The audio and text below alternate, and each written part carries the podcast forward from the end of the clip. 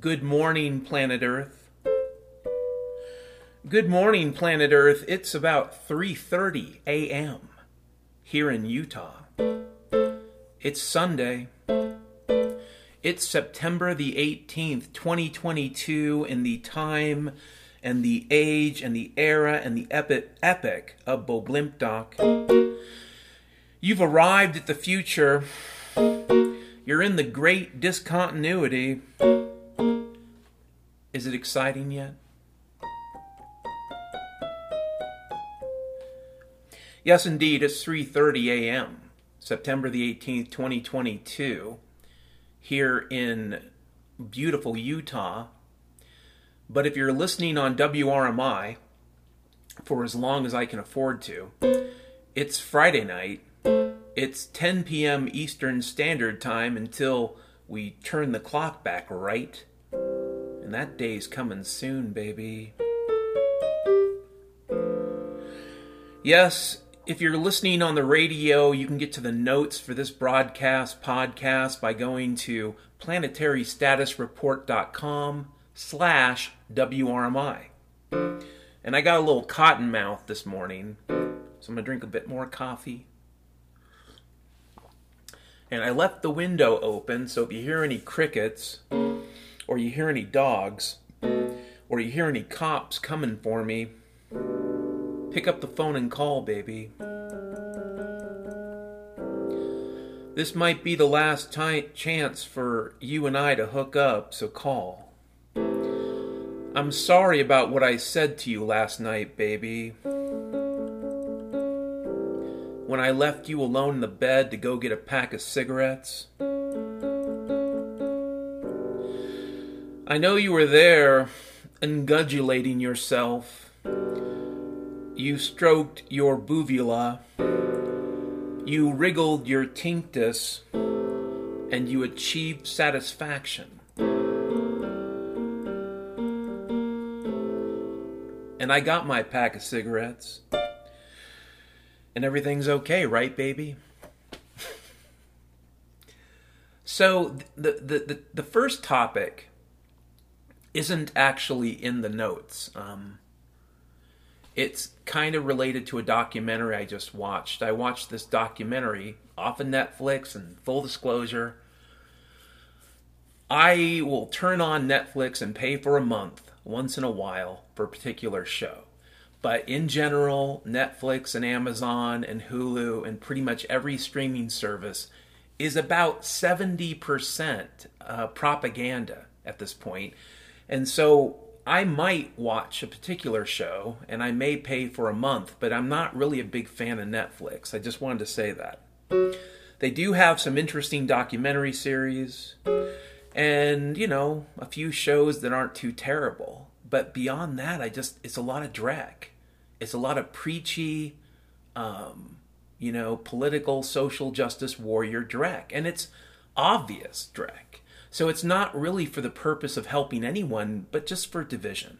Anywho, I was watching this documentary series called Bad Vegan. You know the vegans? They don't like eating meat.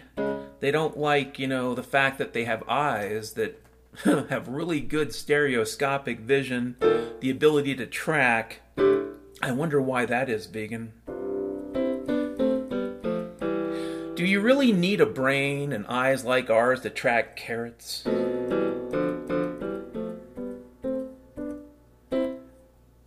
Why don't you ask the killer whale? Ask the octopus, cousin to the clam, will you be a vegan? And the answer is no. I'm not opposed to vegans, but if you're a vegan out there, just don't preach. I know enough about human biology and enough about the quote-unquote evolutionary history of humans to say that the 100% vegan diet is crazy. It's as crazy as when they told us back in the 70s and 80s that you need to eat mostly carbohydrates, lower your fat, no bacon, go ahead and get that cereal box. And a lot of people ended up with diabetes. Now, the vegans will say they didn't eat the whole nuts. They didn't eat these nuts. And these are the nuts.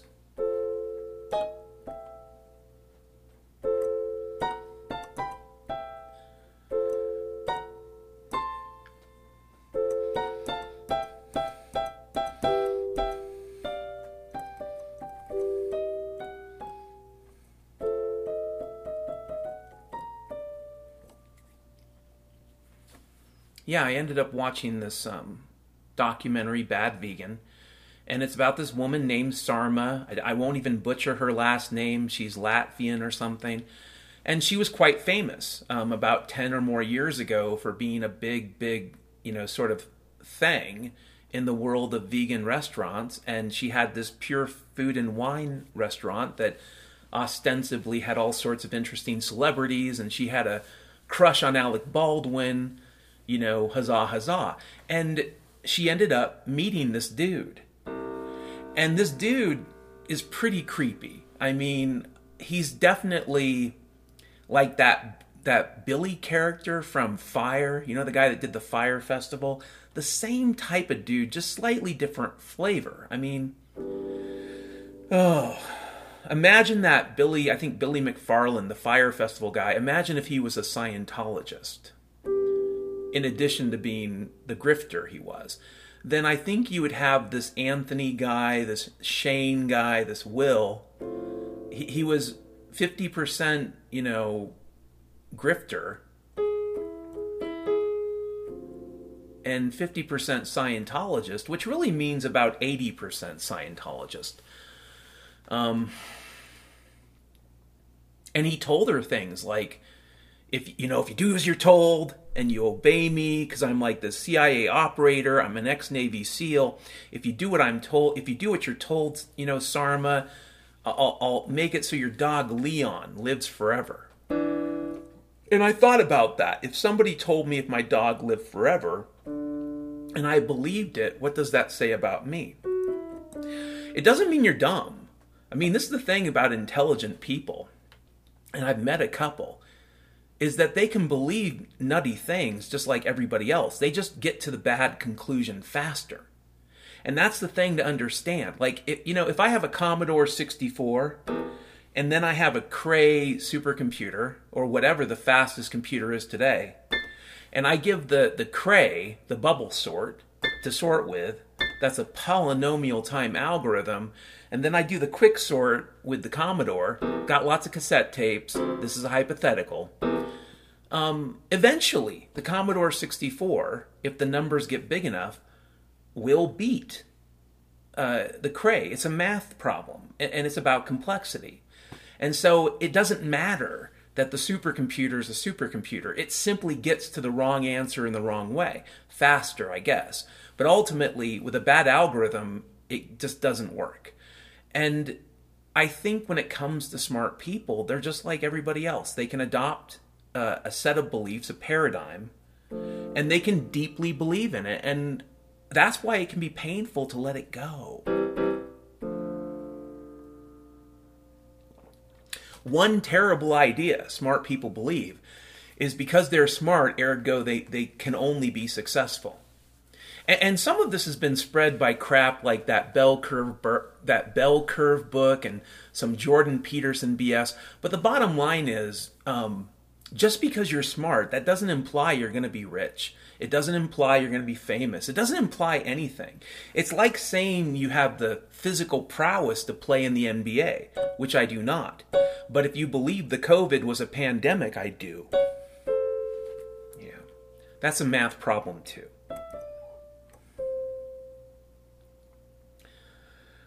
Yes, if you believe the COVID was a pandemic based on the math, then I am a professional NBA basketball player, but I am not. But let's say I had the physical prowess. If I don't put any effort, if I don't put any interest into it, if I spend my whole life wanting to do something else, it doesn't really matter that I have all the prowess to play in the NBA and make $20 million. I might end up just, I don't know, working as just some dude you know, in an office and making $50 grand a year instead of $20 million a year or whatever amount you can make. So I think another thing that quote unquote smart people get trapped by is this belief that they can't be fooled, they can't fail, that the orbit they're in is such an orbit above everybody else that the only people they're ever going to meet are going to be vetted by reality, and that's just not true. That's not true. Just because you live in a nice city or a nice neighborhood does not imply that evil and darkness and other forces won't get into your life. You can have all the money in the world, all the gold in the world, and it's actually not counterintuitive if you think about it. You will have as many dark forces surrounding you, maybe even more. You know, money is power. Let's get that out of the way. I'm not a communist, but I'll tell you, you can do a lot with $1 billion or $1 million even. Money is power, and power attracts some really skeevy people. So this dude named Anthony, he ends up really gaslighting Sarma, and he does it in part using technology. You know, 25 years ago, when I was more of a humanities geek, I remember telling people, you know, just don't believe that the internet is what you think it is. Just because it might be helpful right now, and just because it may improve a few things right now, don't assume it's going to be a net positive. And people used to laugh at me. They mocked me. They said, what do you mean? It'll free people. Well, then I said, yeah, but it'll also make it easier for the government to watch you. And that part they didn't like. They didn't like the honesty. They didn't like the truth. They didn't want to know the history of the, you know, the CPU inside the computer or the internet it's connected to, both of which have deep connections to the deep state. Going back to the Cold War, whether it was Minuteman One missile program and the microchip, or whether it was DARPANET. The bottom line is these things came from the deep state. They were massaged by the deep state, and they knew exactly what was going to happen next. I told people that the internet would be used to manipulate people, and it's like, oh, no, it'll be honest and true and just and loving, like the printing press. I mean, you know, it's funny, most of the books in pre-revolutionary France in the 18th century that were being published were pornography. In fact, after they invented the printing press and did the Gutenberg Bible, they did old Gumbus's sexual Bible. That's reality. That's closer to the truth. And governments would publish pamphlets using printing presses. You know, oh, according to this pamphlet, it says that people of a certain color are bad. Well, why would anybody waste the printing ink to say that? Ergo, it must be true.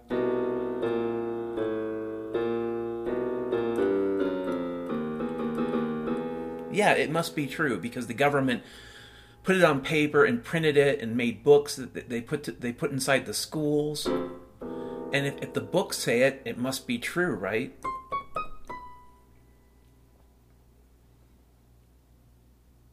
Yeah.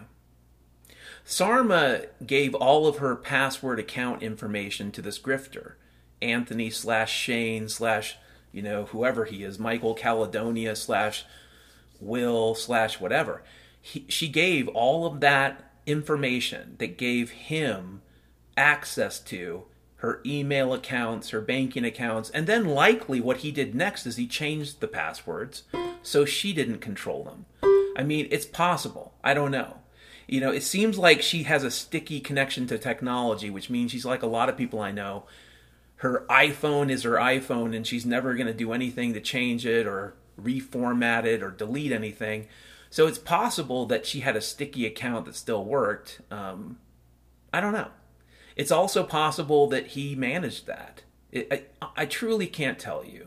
All I can tell you is that she gave him that information. Maybe he didn't change it. Maybe she didn't feel technologically inclined to control her life. But once he had that information, he could be all kinds of people.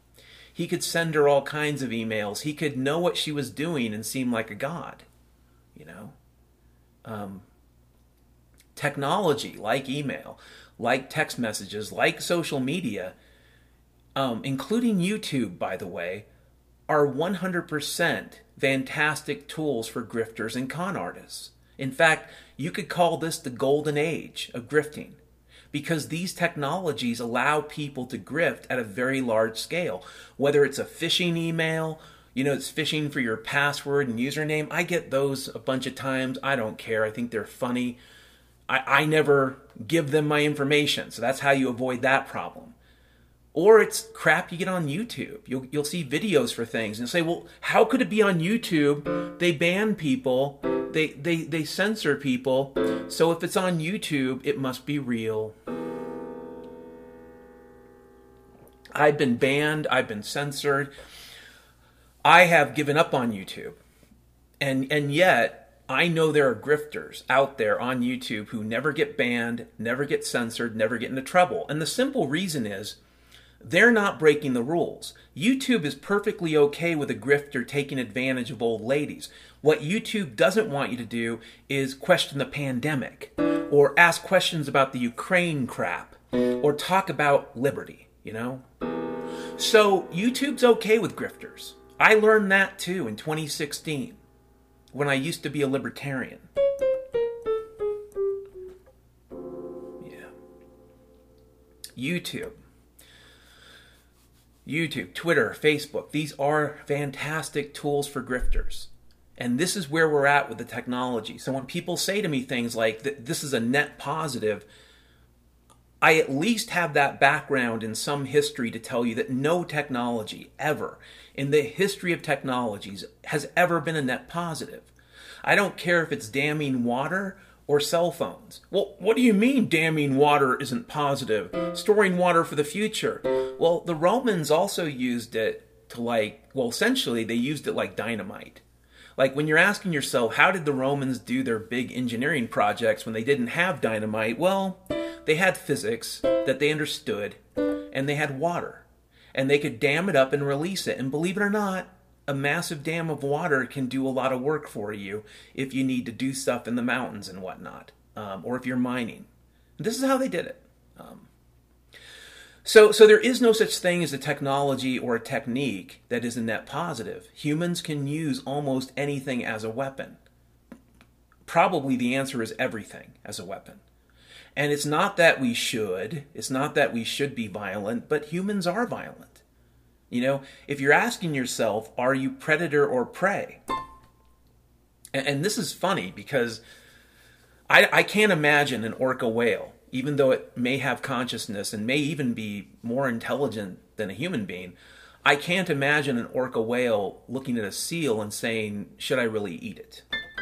I can't imagine that. I can't imagine an orca whale looking at a school of salmon, you know, and saying, should I pluck a few away? They're going to do what they got to do. They know what they need to do. It is inherent to who they are, okay? I'm a predator. You're a predator if you're a human being. You may want to eat nuts and herbs, vegetables, and you may think it's healthier. I'm telling you it's not. I don't care where you're growing your food. Unless you're doing it in a laboratory and you're managing everything that goes in, which means lab-grown food, hydroponics, unless you're doing it that way, none of it's clean at this point. It's all polluted, you know. It's funny. This Pure Food and Wine. I wondered to myself when I was watching this: what if this guy was really CIA? What if his purpose was to destroy this woman? Because if I'm not a fan of raw food, by the way, but if raw food became really popular, people would start asking questions. Why am I getting sicker? I'm eating all this good raw food. You know, people might ask questions. That's the thing about the situation we're describing. And it's why, even though this topic isn't in the notes, and maybe I should add it after this podcast is done, it's why I'm spending so much time on it. I mean, I'm 20 minutes in and we're still talking about this documentary. But here's why. In 2016, I was grifted. And as I've told you folks, when it comes to con artists and military psychological warfare and propaganda and all these tools that the government will use. And I think they use con artists, believe me. Or rather, I should say, the skills of the con artist and the skills of the spook are the same fucking skills. If you're a really good spy or manipulator or you work in counterintelligence, chances are you con people too. Hey, you won the lottery. You won the lottery, buddy. Come on down to the woods next to the old farm. Yeah. People in government use the tools of the grifter all the time. It is a common thing to do, and they'll come up with excuses as to why they did it.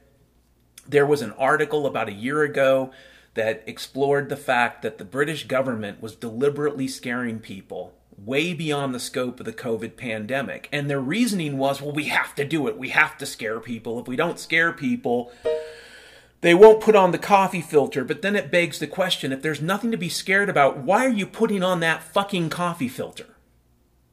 Yeah, that's an interesting question. No, but you know, it's funny. Whether they're Republicans or Democrats, I usually don't get a good answer when I come at that topic. In 2016, I met a grifter. I met this grifter online. I met this grifter because after my divorce, I was broken up, sad, everything you are. She was my first love.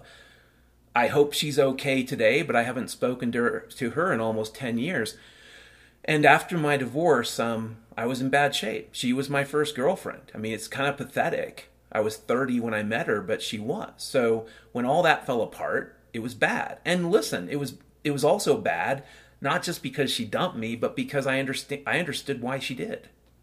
I don't know that it would have turned out any different. I really don't. It's possible, and I've said this before, that in this particular case, maybe we shouldn't have gotten married. But in my mid-30s, I felt like I was on autopilot. Like, oh, you got to get married. If you don't get married, you've been dating for a few years. You have to have a baby. If you don't have a baby, you have people telling you what they think normal is. You better buy a house. And it's like, well, wait a minute, brothers and sisters.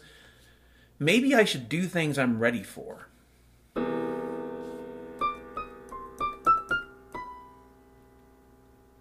Anyways, after my divorce, I was in pretty bad shape psychologically. Financially and professionally, the year 2015 was a really good year for me in a lot of ways, and early 2016 to some extent. But in terms of my existential life, it was a disaster. You know, I can tell you, I was still a person that believed in God, because that was a recent thing and it was still in me, but I was really quite dark about the world. And I you know, it's funny. I told people things like in 2015 and 16 that in about 5 years, things will start falling apart. And I was right. I wasn't the only one that was right, but I was right. And I don't, you know, we'll talk about this in a bit, but I think that, you know, probably you guys should, all of us should take for granted whatever's going on right now. There's a lot of linear behavior still in the system, so it feels good, but that could change. Needless to say, I met this dude. I don't want to say his name. He had a dating website. It was awake.dating. And I ended up going on the dating site, and I ended up interacting with some people there. But what it turned out was really I was interacting with him, and I was interacting with his wife. And I was in a pretty bad place, and they started talking to me about other things, and one thing led to another.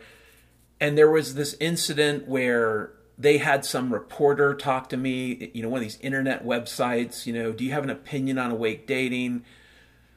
And I told them, listen, I think that the term woke is overused, but it seems interesting. And that was my honest opinion about it. So far, so good, I guess. I haven't really found anybody there yet, but whatever. But what this dude in Ireland wanted me to say was, it was the most amazing dating site ever, and I found this busty woman near Indianapolis, and we made love in Brown County, and we got married, and that would have been a lie, but this is what he wanted me to tell this reporter. And listen, this was another of those moments where I realized how crooked, really crooked journalism was. Because the real story about this character in Ireland was not about awakedating.com. It was about him. Like, if this journalist had any frickin' curiosity at all, this journalist would have dug into that dude, okay? Because I've already talked about him. He had stashes of cash in the walls of his place. He would talk about how he had two buttholes. He would talk about a lot of stuff that was really just cult activity. Like, he wanted to get the whole world to hum at the same time. He had an organization called the Human Unity Movement. And if everybody hummed at the same time, everything would be fine. He volunteered that he thought he was a sociopath. All of that happened when I was in Ireland. All of that happened for the brief 5 days I was there. It was just a lot of stuff that was just too much to process. And I think they might have dosed me with meth when I was there. I can't prove it, but I think they might have. There's no way to ever prove it. Meth, unlike marijuana, clears out of your system relatively quickly. One of those important facts about the war on drugs. The drugs that are really bad, the drugs that are really horrible, they're harder to detect after a few days. Marijuana, you can detect it weeks later. There's your War on Drugs 101. Yeah, this dude told me a lot of stuff. He said he wanted to bring back, or he wanted to bring back gladiatorial contests, but they would be nearly lethal. That's how he described it. Like, it would be like having the UFC, but, you know, removing pretty much any rules that would really keep it from being lethal, and then giving them weapons. But the weapons would be more like, you know, wooden... wooden staffs and wooden swords. And it's like, well, listen, if you swing a wooden sword hard enough, you can definitely knock somebody's block off. And, you know, we didn't dig too deep into that. For 5 days, I was there thinking I was going to be the CTO of a new social media company. And what I came to realize is the guy was a grifter. I'm not entirely sure exactly what he grifted me out of. It could have been just the fact that he owed some rent money, and so the money I ended up paying to rent that cottage, the cottage I'd rented for 3 months that I got 5 days out of, that was just down the hill from the dude I call the Goat King, because that's my name for this dude, the dude who thought he had two buttholes, who said he was a sociopath, is the Goat King. I did a kind of musical, whimsical podcast about him in 2017 because, frankly, I was still kind of processing the fact that that event, believe it or not, as brief as it was, had a huge impact on me. I mean, I had thousands in savings before I went. I was in debt when I got back. But what was worse than just the money, and all the time I put in, like, they had a couple bugs in their awake.dating. And while I was still in Indianapolis, you know, waiting to go over there to Ireland to be a CTO, they needed me to fix some of these bugs. And I went ahead and did it. I mean, I did a lot of free work for them. Never got paid for it. And beyond that, the experience there was very creepy, you know. And when you're 500 euros from Dublin, because I'm not going to tell you distances. I don't want to say too much specifically about this dude because that's... We live in a world where somebody like that has 1 million followers on YouTube, and someone like me, you're just never going to hear about. So I really don't want to say too much about this piece of shit. But the bottom line is, it was a place that it would take 500 euros in 2016 to get to, and 500 euros to get back from. If you add up all the money that went into going there, paying for rent that I never got the rent money back for, and why didn't I get the rent money? Because the last day I was there, the dude creeped me out so much, so creepy. I didn't even tell him I was leaving. I couldn't. I could not even talk to that guy again. I didn't want to. I had no interest in doing it. He had revealed himself to me as a cult leader, and I have no interest in cult leaders, you know. I think his assumption was that I had really low self-esteem, ergo, I could be easily manipulated. So I could end up being his meth friend in Ireland, doing whatever creepy scheme he was going to do next. And if I ended up dying or having a heart attack, whatever. There's plenty of broken-hearted middle-aged men in the Pez dispenser, you know.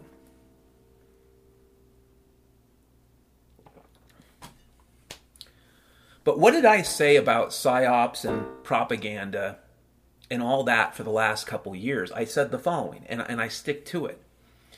It takes two to tango. You have to want to believe the bullshit. You know, and that's why I think this Sarma character is interesting. I don't know if she's legit. She might be a faker. There are lots of fakers out there. But if she is legit, what happened to her can happen to a lot of people. And the big thing that causes it is the paradigm, the desire to want to believe the nonsense that's being spouted, you know, the desire to want to buy into it.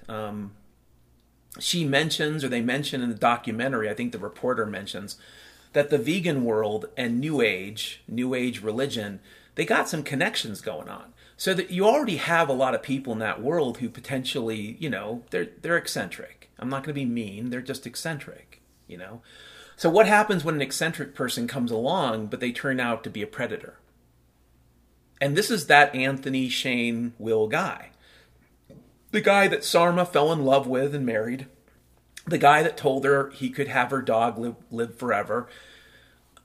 And this is what happened to me. I needed to believe that at 46, I could have my brass ring. I could be the CTO of a new social media startup company, and I could move to Belize or something, and I could have a beautiful yacht and a beautiful set of hooker wives and cocaine and all of it. That my life wasn't over, that I may have thought I was a burned-out software engineer working a dead-end job in Indianapolis. No, I would be the CTO. I had a desire that was seeking fulfillment, and grifters and con artists work on the basis of that.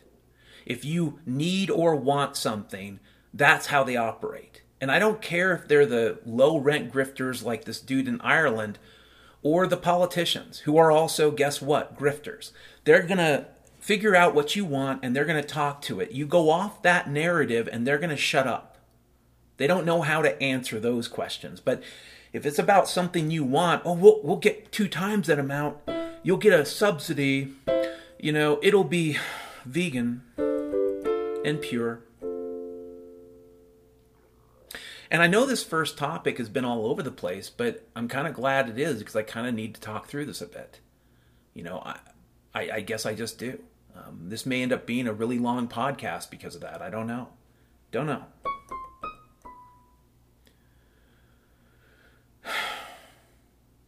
When I got back from Ireland in June of 2016, 6 years ago, a little more than 6 years ago, I felt like nothing. I felt lower than nothing. I would say it was one of the deepest depressions of my life, and about the only thing that kept me from going down the toilet bowl, you know, was the marijuana, to be honest. Not any special antidepressants, nothing else. Pretty much the weed kept me from just going off the ledge. You know, I lived on the 8th floor. I still had my apartment rented. When I got back, it had been ransacked. Why? Because I also trusted the wrong person to watch my stuff when I was gone. I was gone 5 days, and when I got back, it basically looked like my place had been robbed, which technically it had been. Robbed by somebody I worked with. Also probably a meth head.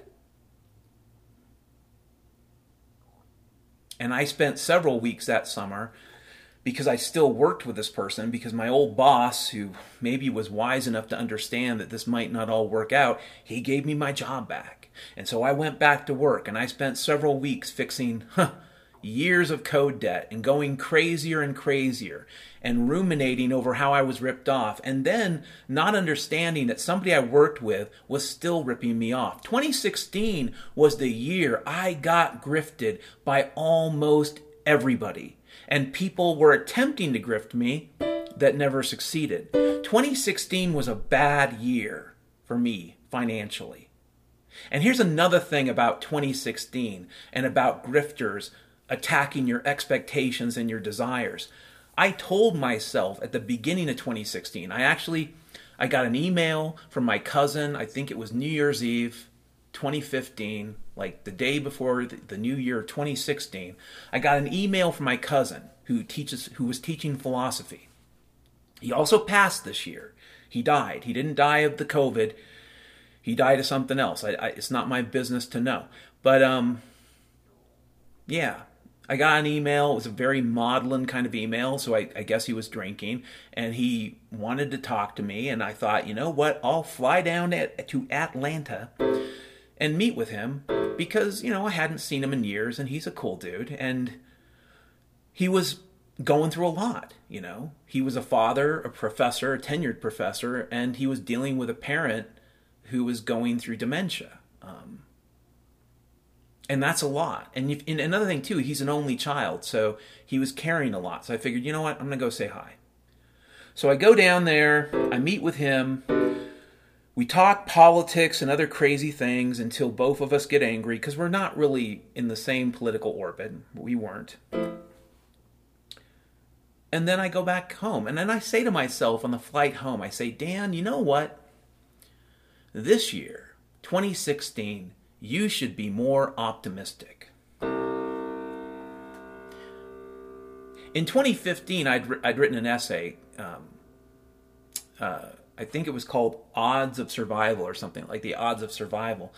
And it was based upon a lunchtime conversation I was having with friends, including the work meth head. I think he was there too, but bottom line is I was there with a couple of the dudes that work there, maybe not the meth head. And I think the meth head's uncle though. And I was there having lunch and we were talking about the future. And the one thing I would say about all three of us, I think, that were at this Turkish restaurant is we all tended to agree things were going to fall apart. And I said, well, you know, let's just go through this logically. And I call these the napkin estimates. And I basically have an essay. I don't know if I'll link it, but if you go to one of the archives PDFs and search for Odds of Survival, you'll probably find it. And in 2015, I just roughly estimated that, yeah, in about 5 years, this is what's going to start happening. And here are the likely scenarios and the best case scenarios. And the best case scenario that had any likelihood is what started in 2020, which is the government using its own tools to manage collapse, which it's been doing.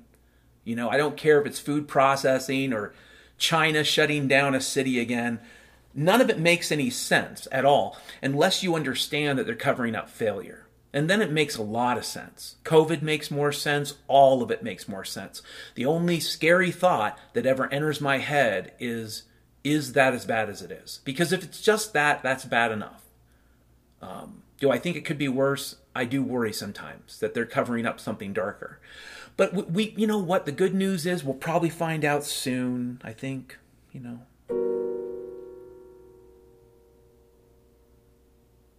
So in 2015, I roughly estimated that in 2019 or 2020, things would start going sideways. And I also listed scenarios, including the possibility that to manage this, they would trigger World War III. And who knows? That could be on the menu. I guess we're going to find out, right? But at the beginning of 2016, I looked in the mirror one morning and I said, Dan, you should be more optimistic. And let me tell you what that did. Even though you may think it was good to say that, to be more positive, to be more optimistic, it set me up. It was like taking a bucket of blood down to the tip of South Africa, the tip of the African continent, where there's tons of great white sharks, pouring that bucket of blood into the water and going for a swim. Every single shark that would hear me discuss this on Twitter or on Facebook or on any other thing, they would see this. They would see, oh, Dan wants to be optimistic. Dan wants to believe that all this wretched nonsense might keep going. Okay? Maybe, right? And you add into that loneliness, you add into that a lot of existential sort of why am I here stuff. You put in all that to a middle-aged dude who feels burnt out, and then he meets the Goat King. And I was ready. I was ready and prepared for that. Prepared to be told that I was so smart, that I would be so successful, that when I got to Ireland, there would be all these beautiful Irish women who'd want to meet me and have babies with me.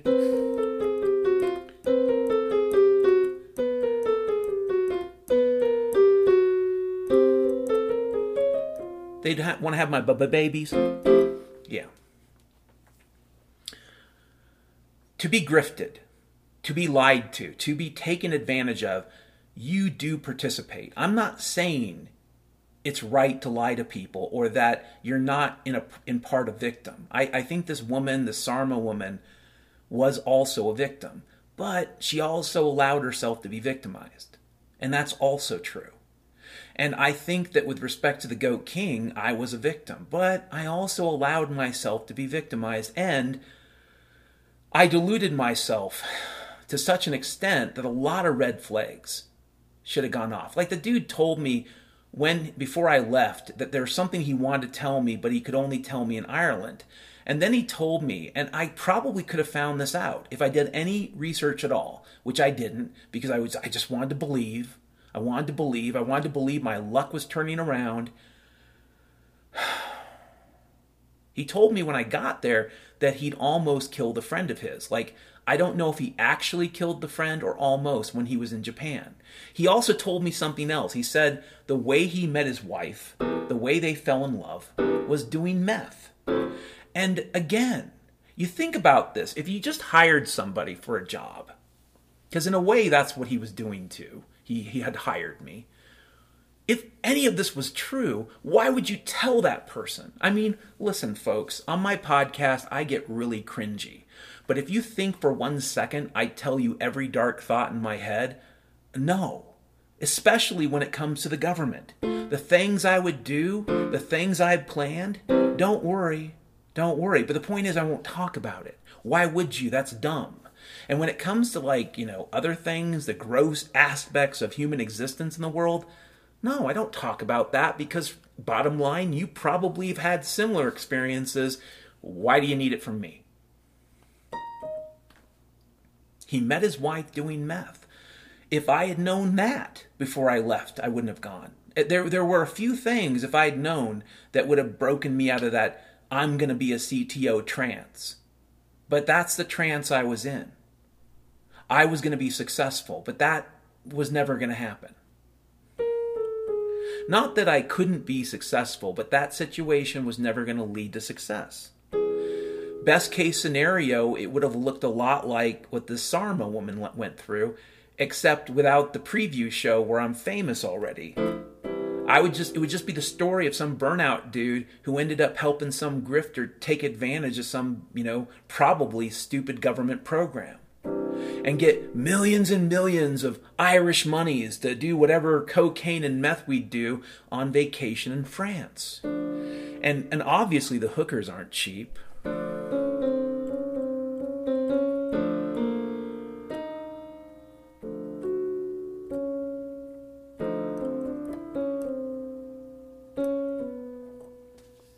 Obviously, the hookers aren't cheap, right?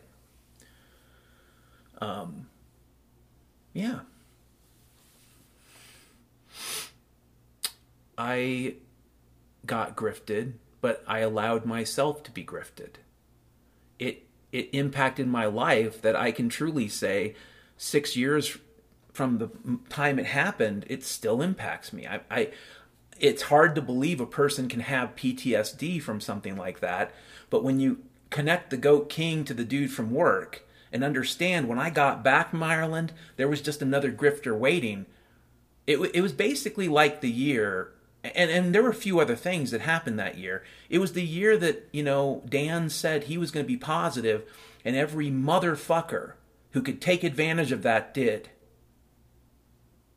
It was the last year I believed in the voting.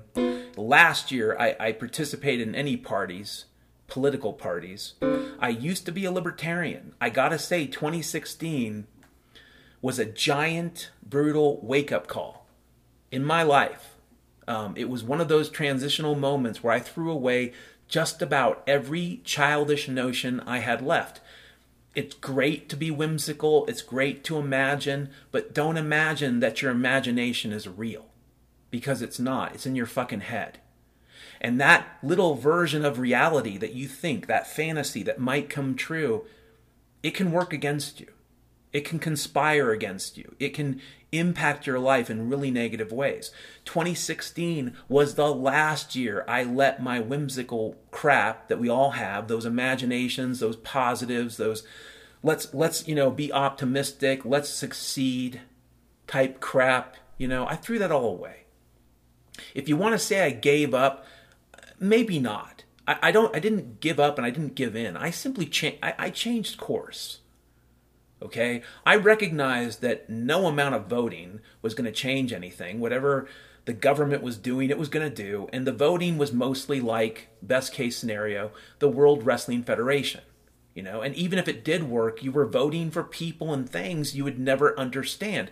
So ultimately, it just didn't work. It was a lot of show, a lot of grifting, and not a lot of practical impact on my life. So I gave up on the libertarians because that was the last stop on the road. The libertarians who just want a tiny little government named Ned who walks around the city at night looking for rapists and murderers, which again, you know, that's the libertarian fantasy.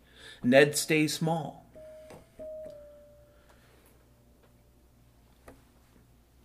...2016 was a bad year. So bad that I thought about harming myself. I don't want to go too deep into that because a lot of people out there are on shaky ground. And it's not that you shouldn't talk about it, you should. But you shouldn't talk about it in terms where you're not explicitly saying, I'm glad I didn't. But 2016 and the following year, 2017, which was pretty much almost equally bad, I came close, you know.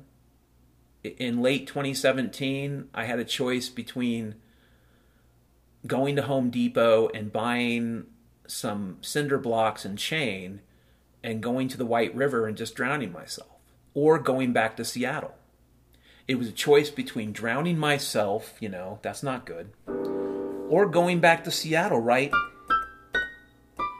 And Seattle really wasn't a good place either. And it ended up being its own kind of hell. And once the COVID hit, and once I understood how close we were to the things changing in pretty strange and scary ways, once that started happening, people became worse. Okay? By the way, if you're listening on WRMI, the notes for this podcast can be found by going to planetarystatusreport.com/WRMI, and there is a donation link in the notes, so if you want to donate, you can. Dr. Freckles at PayPal. But anywho, you go to the link, you click the link, you can donate, you don't have to. Anywho, to continue, I was at the point in late 2017 where the choice was drown myself or go to Seattle. And I ended up going to Seattle. And Seattle became its own hell. And during the COVID, it got worse. And people became even more terrible and communist and subservient. And, you know, in 2021, a person that listened to my podcast drove up there, picked me up, and took me down to Utah. And all of it is kind of strange in a way.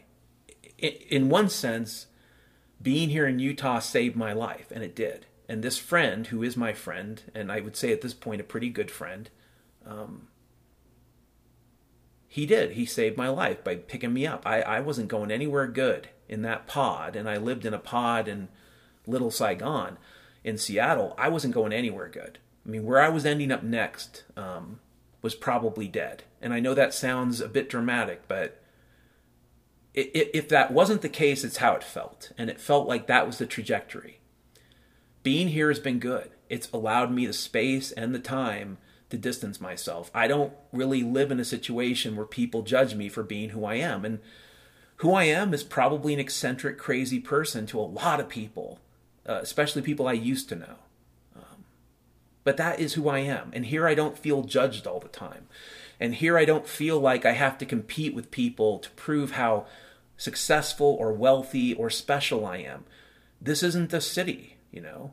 It's not a FEMA camp pending like most cities. This place still feels like a town, and it still feels like there are people who are alive and they're not slaves. Is it perfect? No. Are there crazy people wearing coffee filters here? Yeah, they still do that. But the good news about living someplace, you know, where there's a low population also is that there's just less of the stuff you'd get in the city. And that might just be a question of math and statistics, but still it's better. So it's been great here. It's allowed me the space to even think about things like the Goat King. That's good. That's something positive. That's a reason to be thankful, and I mean thankful to the Lord. I'm a Christian, so I'll tell you, I thank the Lord for the time I've had here. And I will say that when it comes to the Goat King experience, it's gotten better. Anywho, next topic. Really, for this particular hour, the last topic, although I may make this a very long podcast. So anywho, next topic. And it's really not a long topic. I included a link to a video. If you don't know, I listen to Dane Wigington. He has a video podcast on YouTube. And he has a website, geoengineeringwatch.org. And I don't know if he's real or not. I mean, the one thing you should get out of that nearly hour-long exploration into the documentary Bad Vegan and my own grifter experience is that the internet is a dangerous place to try to verify people. It's too easy to fake. It's too easy to fake videos. It's too easy to fake podcasts and blogs and that. It's just too easy. People think it's hard, and it's not. In part because these smart devices haven't really made you smarter. I'm sorry. I hate to break it to you. But these smart devices have made you gullible. So when it comes to what happens to people in terms of being grifted, the internet, as I just sort of beat into you guys the last 40 minutes or so, the internet is great for grifters. I do not believe in my heart, and I'm going to drink a little coffee here. I do not believe in my heart that Dane Wigington is a grifter. I don't. I think he's real. I think he cares. I could be wrong because I was kind of in a situation with the Goat King where I needed to believe the guy was legit. Oh, he's eccentric, but he's legit. So I could be wrong about Dane, but I think he's legit. And he has a video, really just another video,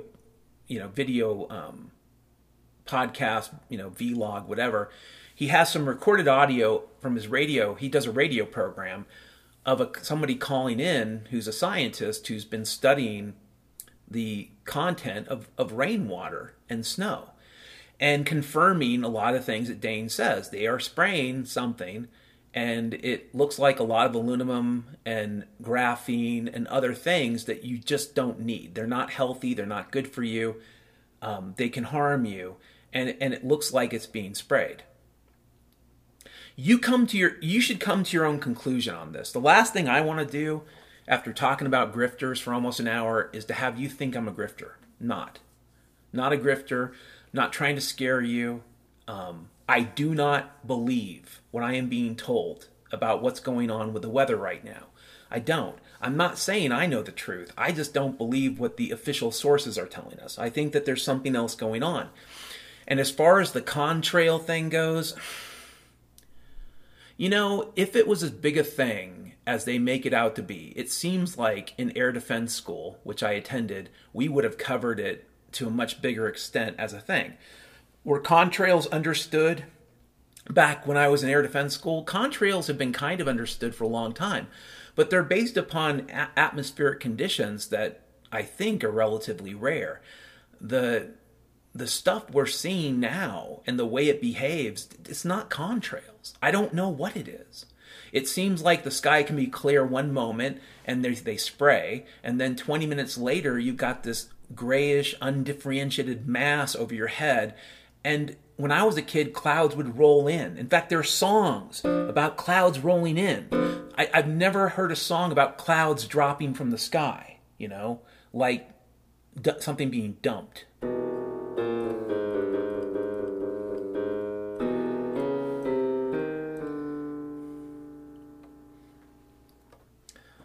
So I think Dane Wigington, I'm double-check the time right here anyways, I think Dane Wigington, is a legit guy. I think he's a real guy. I think that if you want to watch this video, you can. I also believe that there are just too many things to be upset about right now and scared of. And the problem is that I want to talk to all of you about what I believe is going on, but I cannot be convinced to go back to January. Forget 2019. I was prepared for this in 2019. I can't go back to January 2016 and pretend to be optimistic. I'm not. You know, folks, it isn't just one thing that's facing us. And you could argue it's a form of debt, but it's not monetary. In fact, the worst forms of debt are not monetary. They are engineering debt. They are design debt. They are cultural debt. The kind of debt you just, how do you fix it? How do you fix 100 years of fiat currency and what it's done to this country? I promise you, turning off the Federal Reserve isn't going to fix it overnight. You know? So how do you do that? And the answer is you don't get to do it overnight. It takes probably as long and perhaps longer to fix all the damage that's been done. And then there's all the stuff the government does that they'll never tell you about, that even after the federal government collapses, there'll be Easter eggs out there, a radioactive dump here, a chemical weapons dump there, a biolab that has real bioweapons someplace else. And they'll just leave this stuff out there buried someplace. And why? Because they don't give a fuck. Why would they? They're grifters. I mean, in some ways, many ways, I've described government in lots of ways. Like I've said, government is a complexity engine, yes. Government is a combination of imagination and fear, but with no wisdom, that's true. Government is a grifter. It is the ultimate grift. It, you know, going up to people and saying, if you pay me some money, we'll put out your fire. And that's fine if it's voluntary. But if they come up to your door with a gun and say, give me your money and maybe we'll put out the fire, that's different. That's way different, and that's pretty much where we're at. In fact, I think we're way beyond that.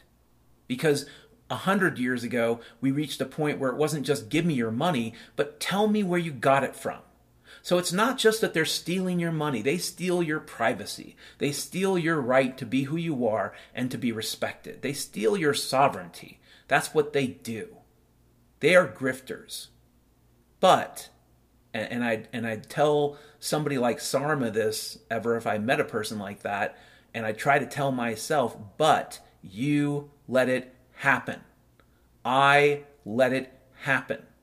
I allowed myself to be grifted. If you get grifted, especially right now, the stuff going on right now, if you get grifted, I'm not going to tell you, oh, I feel so sorry for you.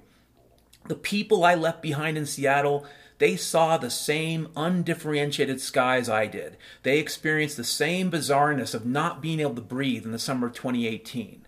They saw everything I saw, and they pretended because their smartphone told them to pretend that everything's fine. And if there was some scary story, it's 100 years away, 100 years from now, scary shit's going to happen. What did Dr. Freckles say? If the government tells you something's going to happen in 100 years, you only know that one of two things is true. Either A, it's never going to fucking happen, or B, it's already happening. Sorry. Those are your fucking options with the government in 100 years. In 100 years, this will be happening. No. Mr. Government, Mr. Press Secretary, what you're really saying is either it's not going to happen or it's already happening, and we just want to manage you. We want to gaslight you. And brothers and sisters out there, especially if you're voters, you want to be gaslit. So Dane Wigington, I don't know if he's real or not for sure. I think he is. And as far as what's going on in the sky, I don't know for certain what it is. It does not look like anything I would call normal. It looks strange. And therefore, I think it is worthy of investigation. But beyond that, folks, just keep looking at your smart device. Next topic. So here's an article from the Daily Mail, and it was published on September the 16th, and it was written by Paul Farrell for DailyMail.com. Headline, Carnival bruised, shocking video shows man brutally pummel woman during mass brawl on Carnival cruise ship as security rushes to break up fire. All hell broke loose poolside on board a Carnival cruise ship earlier this month. A shocking new video has emerged showing two groups involved in a verbal altercation by the Tides Bar beside the swimming pool on board the Carnival Sunrise ship. The verbal dispute that involved some pushing and shoving eventually turns extremely violent. The violence culminates with one man pummeling a woman while she's on the ground, and he leans over her. The fight goes on for at least a minute before members of the cruise line security team begins to intervene and separates the groups as the shouting continues. According to the woman originally posted the video on TikTok, Laura Bryant, who coincidentally works as a 9/11 dispatcher, the fight was over a seat and personal space. Wow. That is amazing. A seat and personal space. Holy shit. At one point, Bryant can be heard commenting that a woman lost her wig in the melee. Bryant said that the brawl took place on Friday, September 9th. It's not clear where exactly the ship was when the fight broke out, maybe the Tropic of Anger. Records show that the Carnival Sunrise made stops in Ocho Rios, Jamaica, Grand Cayman Island, and Miami, Florida, around the time that the beating took place. One person who witnessed the incident commented on the post saying, "All I know is I was filling my cup up with lemonade, then boom, they were knucking and bucking, and you just had to be there, buddy." Another witness said they left the scene just before the fight. Prior to leaving, that witness said that one of the groups was playing cards, and it seemed like everybody vibing when he left. While another commenter said, "The cruise lines need to implement harsh punishment for those who get into altercations. These videos are hurting the cruise industry from attracting new cruisers and possibly turning avid cruisers away as well. No, how you guys did the psyop with the COVID turned me away, dumbass." Sorry for that editorial, but yeah, that what you just said is not why. Several other commenters blamed the excessive alcohol served on board, while another referred Carnival as the Spirit Airlines of the Sea. The Sunrise has been part of the Carnival fleet since October 1999. The ship can carry 3,000 passengers in addition to a crew of 1,100. According to the Carnival Cruise Code of Conduct, disruptive behavior is not tolerated, and any guest whose conduct affects the comfort, enjoyment, safety, or well-being of other guests or crew will be disembarked at their own expense and banned from sailing on Carnival in the future. Wow. That's pretty freaking serious right there. You know, I'm going to stop right there. There's more in the article, but it's just absurd. And you're probably saying, "Dan, why did you read that?" Well, I read it in part because you could say to yourself on one level that this is a sign of the times. You could. I don't really know. I looked at the video and I said to myself, this looks like something that a redneck in Georgia who's a racist would record, because it kind of is, it's framed in a way, it looks racist. It does. And listen, I'm opposed to all the woke social justice warrior crap. I just know when I see something that's framed to make a group of people look like, well, maybe they're more violent or crazy. The reality is you could go to a bar in England someplace after a soccer game, and you could see exactly the same thing, and the people doing it would be mostly white instead of, mostly, if not all, black. And again, this could be my own lens. Like, "Dan, no, you're seeing it as racist." No, I know, based on my experience, especially with the Daily Mail, given what it was saying about the prison burning down in 2020, Bo Blimpdock, the one across the street that I could see with my own eyes, and it didn't burn down. Yeah, I know enough to know that a lot of this news is bullshit. So if something like this gets out, I don't think it's accidental. What I am certain of is whether it's the race war crap, the gender war crap, the Trump-Biden trauma drama crap, it is all designed to keep people angry and confused and divided and with their eye off the ball, so to speak. All of the stuff that I saw with BLM and Antifa in the summer of 2020 looked scripted and controlled, and its purpose was to make people angry, to divide them. The great thing about divided people, or at least people who can't organize, is it's relatively easy to destroy them. But if the opposite is true, if they all realize they're mostly being screwed by the same people, well, that's kind of dangerous. And it will only get more dangerous. Another comparison to like the whole BLM Antifa thing, if I may go off on a tangent, is a controlled burn. A lot of what I saw in 2020 looked like what the Forest Service would do. Do a controlled burn, burn off some land. I mean, that's what they would do. And, you know, with the same hubris, the belief that you can control it. Now, I do think they did a relatively good job of controlling it, but ultimately, it's like the last day when the cops were shutting it down in Seattle. They had it all, you know, they had a police line all around Chap Chopia because they did not want people to film what had gone on there. So the way it ended was so abrupt and so obvious that it basically wasn't, well, now it's time to cover it up. Now it's time to pretend that maybe people weren't murdered or killed in Chap Chopia. I'm pretty certain some grisly things happened there. Okay, and we will never know about it. And I'm 100% certain that the city of Seattle and the federal government had a big part to play in managing that event because I have it on video. That being said, I don't really fucking care. I am no longer there, all right? As far as what happens on a Carnival ship, if you went through 2020 and your eyes were open and you could understand what was going on, why would you ever go on one of those ships again? They participated in an operation that harmed millions of people, that killed millions of people, that basically drove people to suicide. Why would you go on any of their cruise ships? I don't care if it's Carnival. I don't care what cruise ship it is. Why would you go? That's my question. Next topic. Next topic, and let's drink some coffee, right? So I talked about this in the last podcast about the job I had, and I no longer have it. I'm going to look for another one.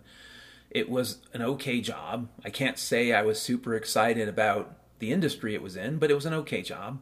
The people were pretty cool, and it could have worked out. It's just that about a month ago, I had some things happen health-wise, and then psychologically with depression, that just made it impossible. Like for, you know, after a couple weeks of not being able to get much done, I just couldn't do that. And that's why I ranted about quiet quitting. I can't do that. I know a lot of people that can and who work for government, but I can't. I can't just go to a job and get paid and do nothing because I think it's wrong. Period. But one of the things that's been happening this summer, and it's been really great, are these frequent power outages. They don't last much longer than an hour, but they've been happening once or twice a week, almost once or twice a week for the last few months. A few days ago, at around 4 a.m., we had a cycle of this, like a cycle of every few minutes, power going out and then coming back on again. Now, you'd say, well, Dan, what's the big deal? What's the big deal? Let me tell you something. I don't care what the box says. I don't care what the manual says. Believe me, I don't care what the manual says because I've proven manuals wrong before. I don't care what the company says. If you own a computer, even with a surge protector, even with a surge protector, I'm going to talk about a UPS next, but if you own a computer and you have a surge protector, that's not enough. You know, it's not actually good for your computer to go on and off all the time. It's not actually good, especially if you have your laptop connected to something like a monitor, you know, with a USB connection. Any of these voltage differentials, which, you know, theoretically get managed by the circuitry in the operating system, over time will still damage your computer. Well, the computer I got for work for this last job, way overpowered. I probably should have let my manager know that too, but in my final email, way overpowered for the job. It had two power supplies. It was absurd. It had a bunch of flashing lights that served no purpose, and if you suffered from epilepsy, probably wouldn't have been helpful. It used a lot of electricity, a lot of juice, and it was sensitive. I think I can't prove it, but I think it was sensitive to power loss, to power going on and off. Well, these cycles of power going on and off basically ended up frying the computer. I don't know what component. It could be as simple as the battery was fried. But it was just one of those experiences this summer that was a bit disconcerting because I'd never had that happen before. I've never had a computer that was that powerful and that sensitive to power loss. And it just happened to be what I jokingly called the family truckster. If you saw the first Chevy Chase family vacation movie back in, 82 or 83, there was this vehicle they bought, this brand new vehicle, the family truckster. They wanted the sports wagon, but the sports wagon wasn't available. So they ended up with a family truckster, and it had 8 headlights, and it looked like it was, basically a truck with a station wagon frame on it, sort of. And it was terrible. And what I would say of this computer that was really expensive and had a lot of RAM and everything else is it's probably one of the worst computers I've had. So it might not just be the power thing. But here's what I will tell you. Whether or not it was just the power thing with this computer, power loss, intermittent power can damage electronics. And a surge protector is not enough. So I'm going to talk about uninterrupted power supplies. If you expect these types of blackouts to last a while, then it's not as bad because, again, it might just be once a day, the power goes off, and if you have a laptop, you might be okay. I'm talking about repeated, high-frequency brownouts, surges, off and on. That's really bad. This is why you would get an uninterrupted power supply. You can get them for around $100 plus or minus. I just bought one because I'd like my computers to last as long as they can. An uninterrupted power supply has a battery inside of it, a UPS battery. And so if the power goes out, you will still have power for a period of time. It's not perfect. There is no perfect solution to your electric grid is falling apart. There isn't. Sorry. Next topic. But yeah, I recommend getting a UPS. The long and the short of it is, I recommended to my former boss, you should, with your work from home package, especially if you're going to get the family truckster laptop, you need to get the UPSs for these folks, because if you don't, these computers are going to get damaged.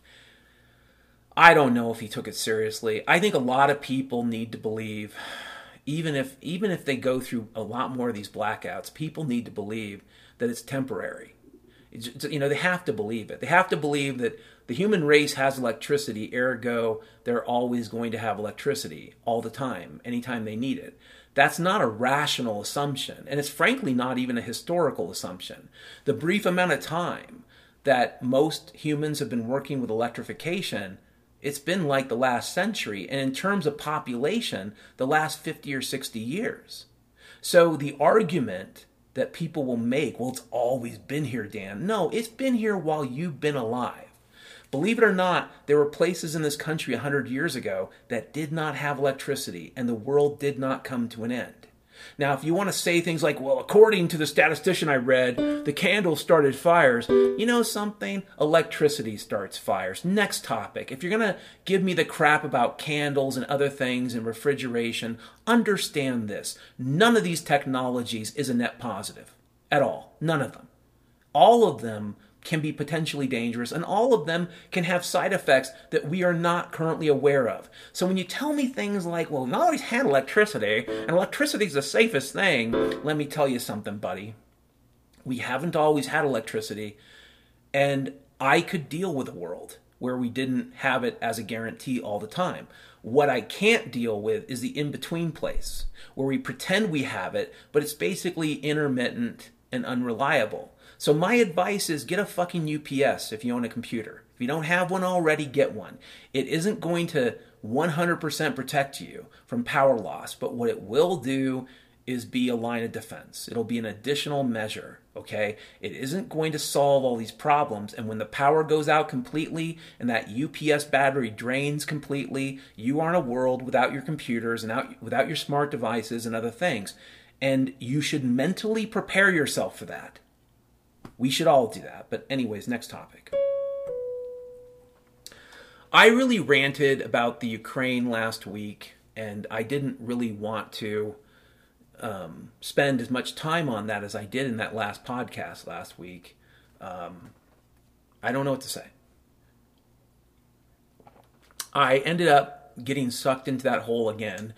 So if you're listening on WRMI, although you can't be because we're in the second hour, so you've had to switch over. But in the notes, there's a bunch of links, and these are links to various topics. One of them is to the F-16 pilot that died recently because his ejection seat was counterfeit.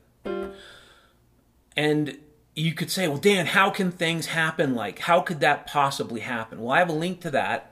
I have a link to the Fat Leonard scandal. And if you're not aware of the Fat Leonard scandal, guess why? The deep state and the U.S. Navy doesn't want you to know about Fat Leonard.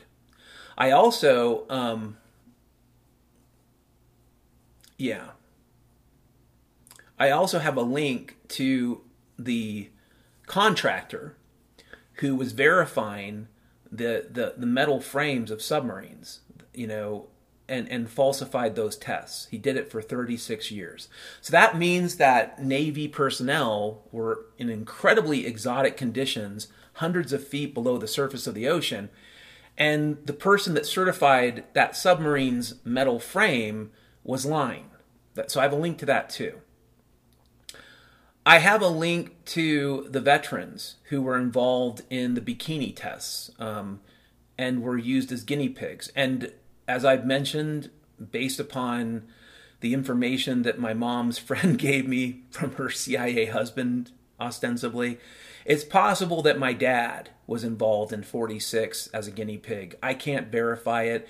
It's just as likely that I was being gaslit into a limited hangout by this woman. You know, again, she comes up to me at my mom's funeral, the reception afterwards at Immaculate Conception School in Mount Vernon in 2010, and she's holding folders in her arms like Boomer would hold a block of cheese, and tells me a story and then walks away with the folder. So she would look at it and say, you know, I wish I could give this to you. And it's like, in retrospect, I wish she had too.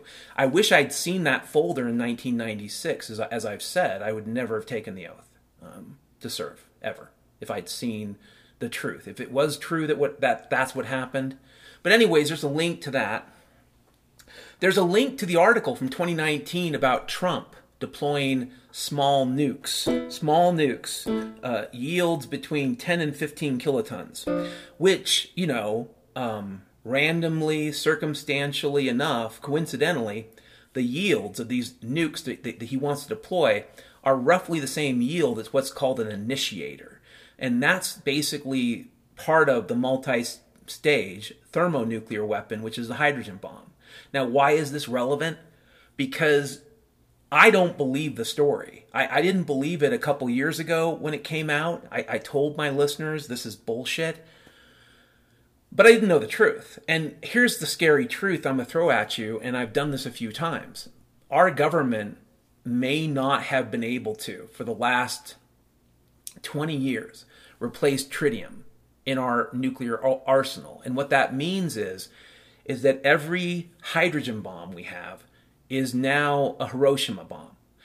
What does that mean? It means that our nuclear deterrent is about maybe 1 or 2%, maybe 5% what we say it is.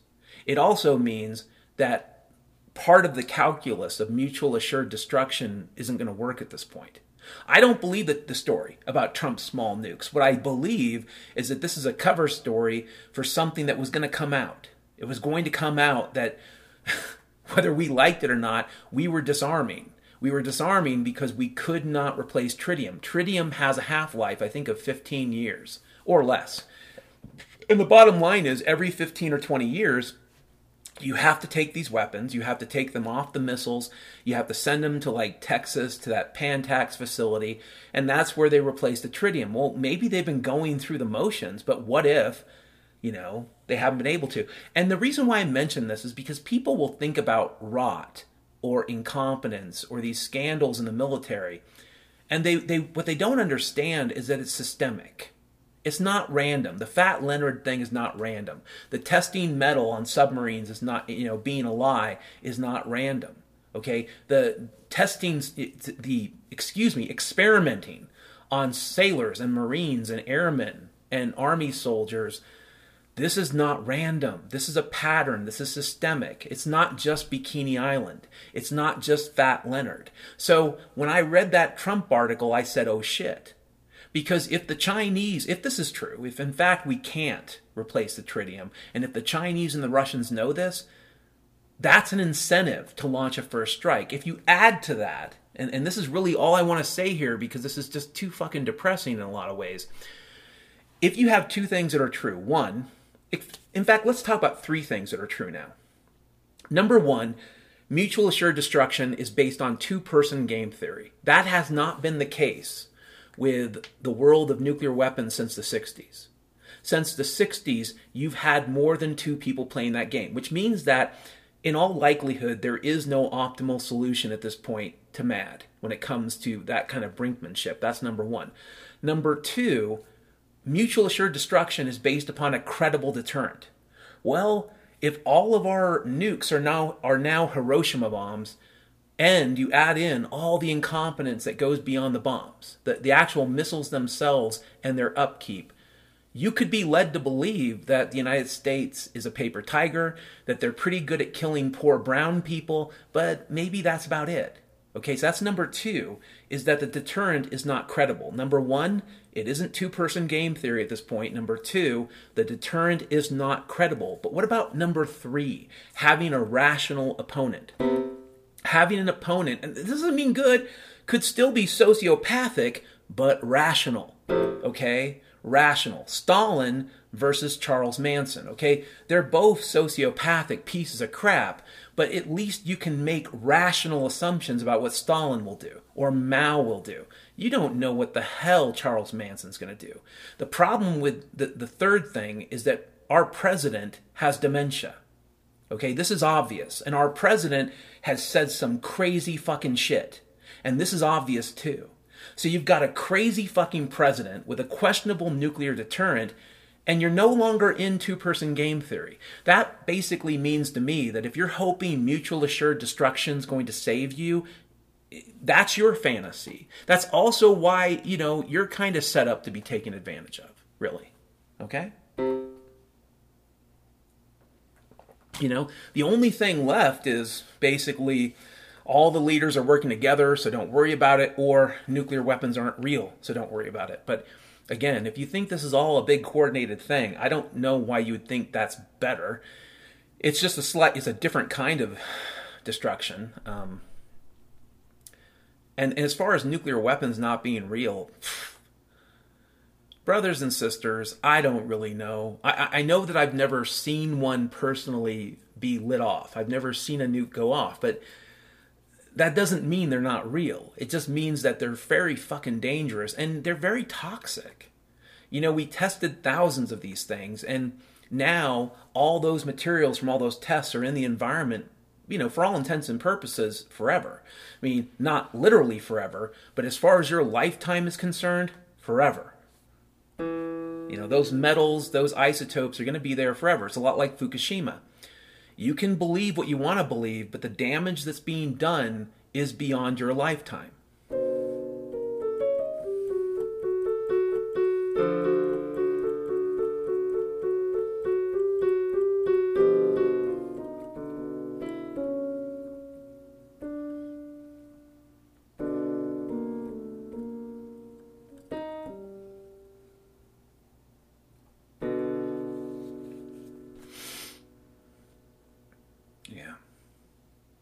Here's a quote from Dr. Freckles. Don't mistake a strong fiat currency for anything other than a turd covered in powdered sugar. I'm not going to spend a lot of time on this one. This is related to all the strong dollar rhetoric going on right now. And I don't know how to put it. This doesn't mean what you think it means. It's true. Versus every other shitty currency right now, the dollar is quite strong. The fact is, a lot of countries around the world that need oil, that need resources, that need food, they're going to do whatever they can to get those things.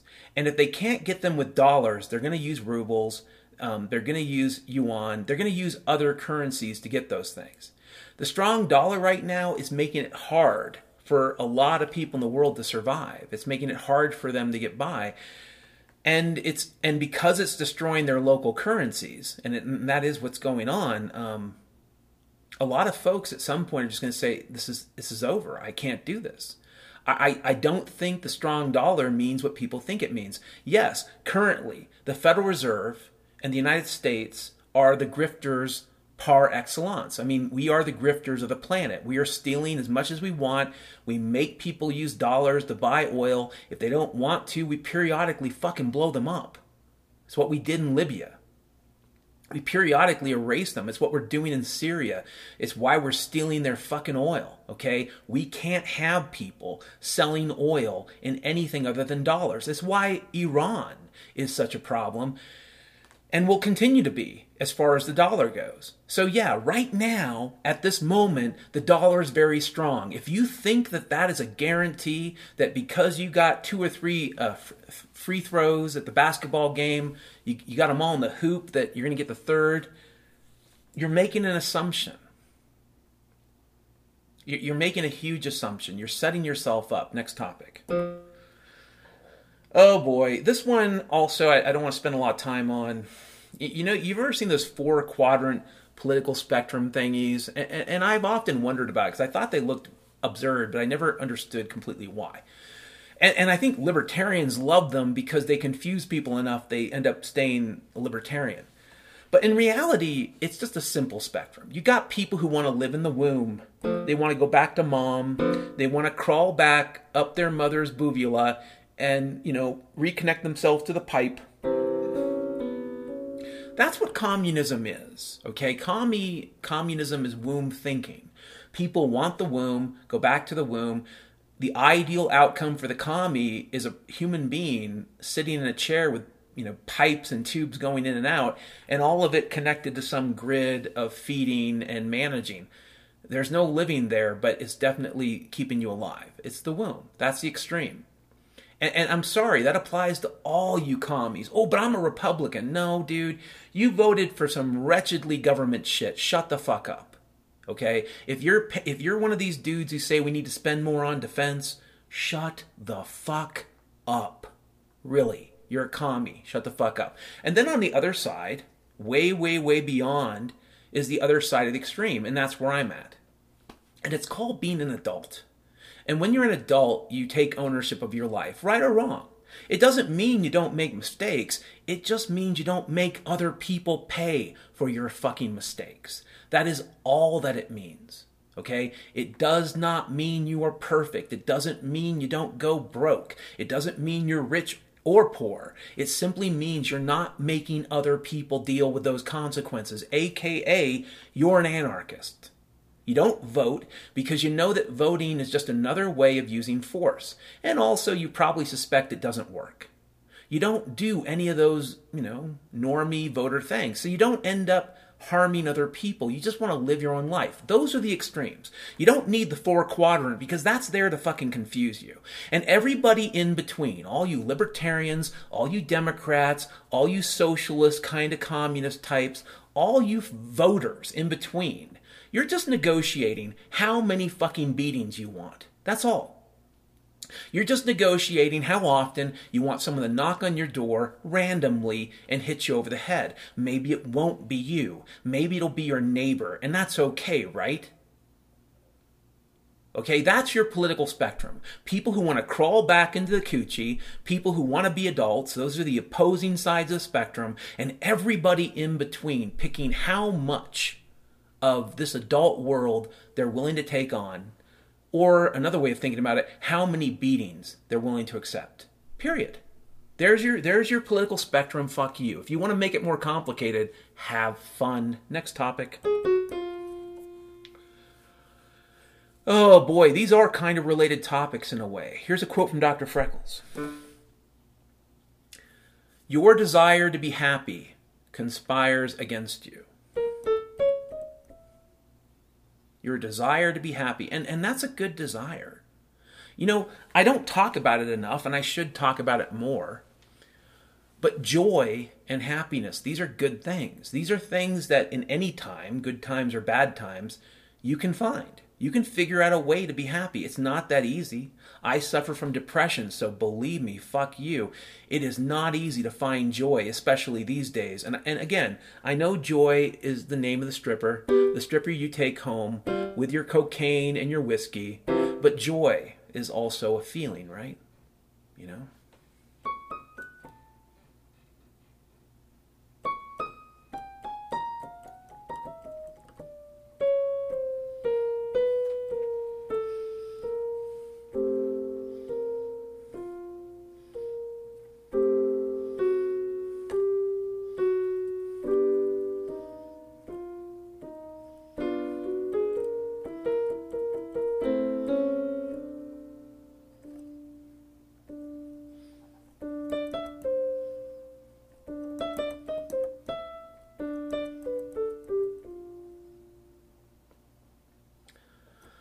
Anyways, I don't want to spend too much time on this, but one of the ways grifters and con artists and the government takes advantage of you is your basic desire to be happy. And I get it. Everybody wants to be happy. Everybody would prefer their leaders and their people at work to tell them everything's going to be okay all the time. It's kind of like that thing. It's like that thing you were told. That thing you were told when you're a kid. If you don't have anything good to say, don't say anything at all. Which is great if you're going to go to Catholic school, but it is terrible advice, really. There are times in life where you have to say there's something wrong. You know, there are. They happen. And there are times in life where you should try to do something to prevent people from harming themselves. So this idea of not saying anything bad, it sounds good in a way, but it's really, really bad advice. Really bad advice. And it's something that kids get taught.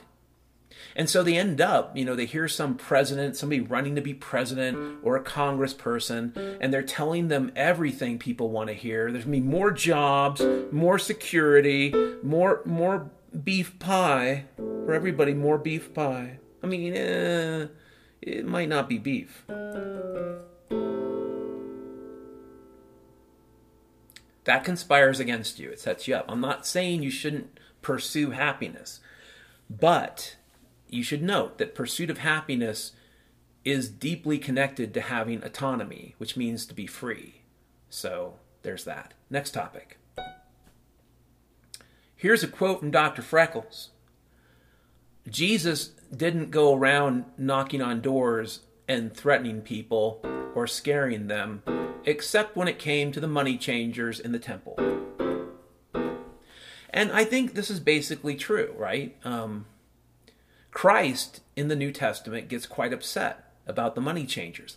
But if you read the Gospels and you read about, you know, the canvassing he did, if you want to call it that, when he was talking about being the Son of God and trying to teach people, he didn't go around setting up machine gun nests and, you know, wearing a bunch of grenades and pointing guns at people. He didn't say, you better believe or else. He didn't do that.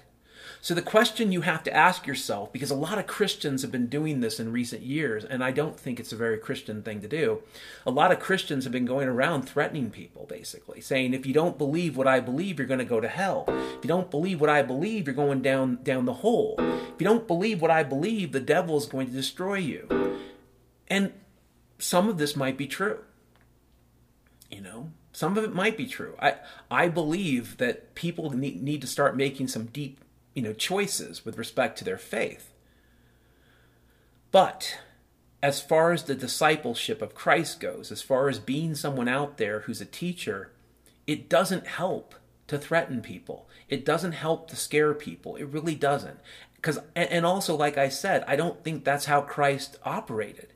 Did he tell people some things that might be a little scary? Did he point out that your soul could be in jeopardy if you make the wrong choice? Absolutely. Okay, he didn't sugarcoat anything. But what I can say, I think, is Jesus didn't go around threatening people either. If people didn't want to believe, they could walk away. They didn't have to listen. He didn't force people to listen. This is critical, okay? A lot of folks out there think they're doing the Lord's work. And in my opinion, they're doing the work of the devil. Because instead of bringing people closer to Christ, they're trying to scare them closer to Christ. And believe me, fear Fear is a motivator. It's not the best one, okay? And fear only works as long as you believe there's a threat. Once you recognize there is no threat, it stops working. Next topic.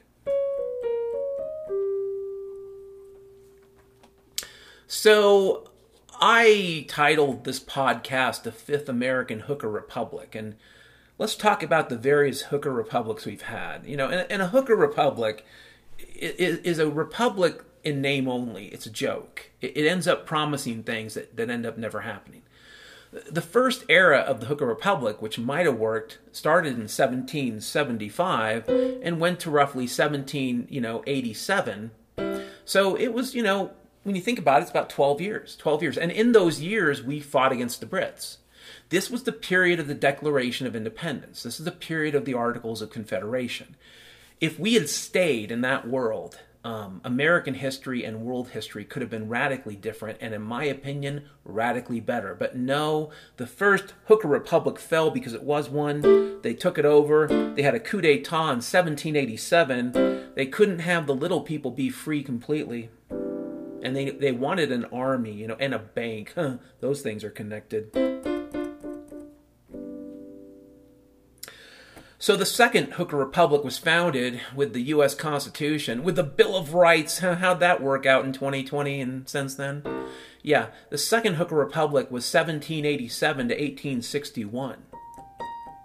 And during the Civil War, there was a third hooker republic, the Confederacy. And the Confederacy lasted about 4 years, you know, but it was the third hooker republic, the third American hooker republic, you know, making lots of promises.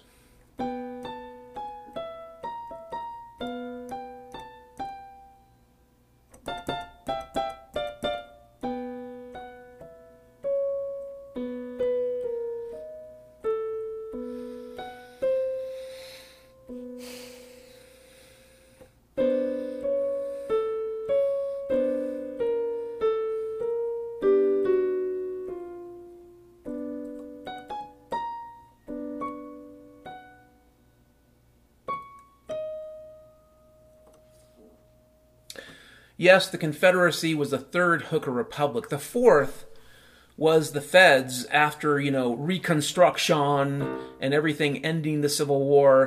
It was 1865 till when? Because I think the fourth American hooker republic is about to fall.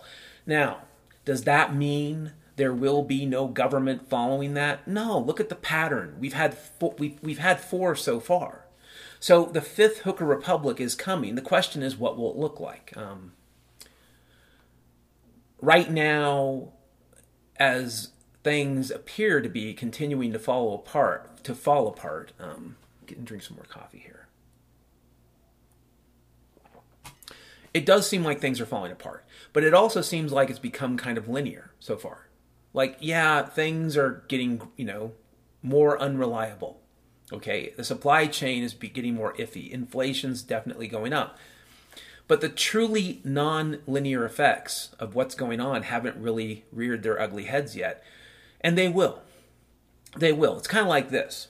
Let's say you have a bunch of unreliable power behaviors. And these power behaviors start frying electronics. And some of these electronics are used to order parts for your power station. That's a feedback process, and I think that's already starting to happen, which means that the very fact that electricity is becoming unreliable probably increases the probability at this point that it will become more unreliable. It is tilting that direction, okay? But that doesn't tell you what's coming next. Some people would say it's the reset, Dan. It's the reset. They're going to reset everything, and they're going to have like these condos in Switzerland, and they'll control us with robots, and we'll live in a pod, and we'll eat Grumptus, and we'll be happy. Remember that happiness thing? Yeah. And joy won't just be a stripper. Yeah. So some people think it'll be the reset. Some people think it might be some other type of, you know, ramshackle system. I personally think this next time that the federal government kind of implodes, And I would say 1860-61 was the last time we had any kind of implosion that would be like this. I think that once this happens, there's a chance that, you know, our good friend Humpty Dumpty will never be put back together again. And I think the reason why people want to believe in the reset is because of that. Listen, if you're getting a check, if you're getting a pension check, if you're getting Medicare or Medicaid, you have a desire to believe it's going to keep working. So as ugly as the reset is, as much as you might hate Biden, you're a good Republican voter, you still want the system to keep doing its stupid shit. You don't give a fuck that we're stealing Syrian oil. You don't give a fuck that we're blowing people up. You don't give a fuck that we're leaving a layer of depleted uranium all around Afghanistan and the Persian Gulf or whatever. You just want your check to arrive. That is why you need to believe in the reset. You need to believe in the Alex Jones nonsense. Because if you realize that all of that was going to stop, that's actually more fucking scary for you. Not for the rest of us who are already living in that world, but for you in particular.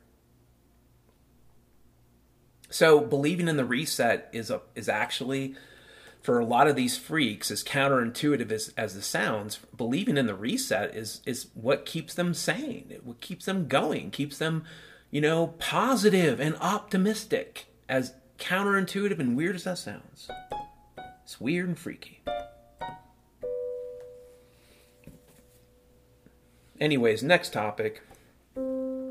So, as I said, there is kind of a theme to this podcast, and the theme has kind of made itself obvious. And this is the last topic. Over the last decade, I've been sensitive to a lot of musical propaganda. This is stuff. These are songs that come out. They become very popular. They're kind of just really dumb songs. But they are obviously propaganda. One of the ones I noticed in 2014 was the song Happy by Pharrell Williams. And, you know, it's a great, great song until you read the lyrics. And the lyrics basically say the same thing over and over again. If you have any information that's going to bring me down, I don't want to hear it. In fact, I just summarized the Pharrell Williams song for you. I don't want bad news. I don't want to be told about risks or problems. I just want you to take a fire hose of hooker joy and stripper happiness and point it at me. And why don't you just go away and kill yourself? That is what I got out of the Pharrell Williams song in 2014. And I'll tell you, that's what I think it's saying. I think it's a propaganda song. Another song I heard recently, and I'd never heard it before because I'm just not that into American pop culture the last decade, is this song Something Beautiful. And it came out in 2018, I think. Something Beautiful by Greg Holden. And it basically says the same thing, but even, you know, more specifically, it's like it says, shut up. It's not just that I'm not going to listen to you. Shut up. Don't say anything but something beautiful. You know, everybody's gotten used to the hit and run and all the damage that we've done, blah, blah, blah. If you're going to open your mouth, say something beautiful. Whatever you say comes back to you, blah, blah, blah. What's it all for if you can't love everyone? You're going to open your doors, be open to anyone. Listen, firstly, you don't have to be open to anyone. If someone's a pedophile, you don't have to say anything fucking positive about them. If someone is a rapist or a killer, you do not have to open your door to them. This isn't even about Christianity or anything else. It's about survival. This song's basically saying, just pretend everything's fine, and if you can't do it, shut the fuck up. It's a lot like the Pharrell Williams song. The next song I'm going to discuss here is a Bon Jovi song that came out just in time for the pandemic, and it's titled, Do What You Gotta Do. And I'm not going to read through every lyric here, but it basically plays out all the propaganda about the pandemic, all the bullshit about the pandemic, and more or less lays out a song that says, stay home and obey. Which at this point in time, I'll just tell you, what that really means is just wait and die. Now, why am I talking about these three songs, which I don't think are exceptional? I'm pretty certain if you dissected most of pop culture, especially right now, you would have the same type of empty-headed dreck. The thing I want to point out is the main message is, if you have anything to say but something that reinforces the system, shut the fuck up. Okay? If you're a critic, if you're a skeptic, if you want to point out that maybe it's wrong to steal oil from poor people, shut the fuck up. We just want to be happy. Okay? You want to talk to me about the CIA experimenting on orphans in Denmark? Shut the fuck up. You want to talk about the deep state using nukes to frack for gas? Shut the fuck up. You want to talk about the Bikini Atoll tests and how sailors who served in World War II were treated like pieces of shit and exposed to radiation? Shut the fuck up. Just tell me everything's fine. Just tell me everybody has a job and everybody has stripper cocaine. I don't want to know anything else. Tell me my house will be worth $2 million in a few years and $2 million will still be worth $2 million. That's what I want to know, okay?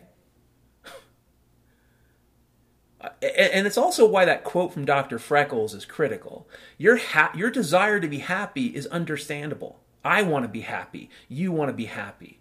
But never, ever, ever take that desire and give it to a grifter.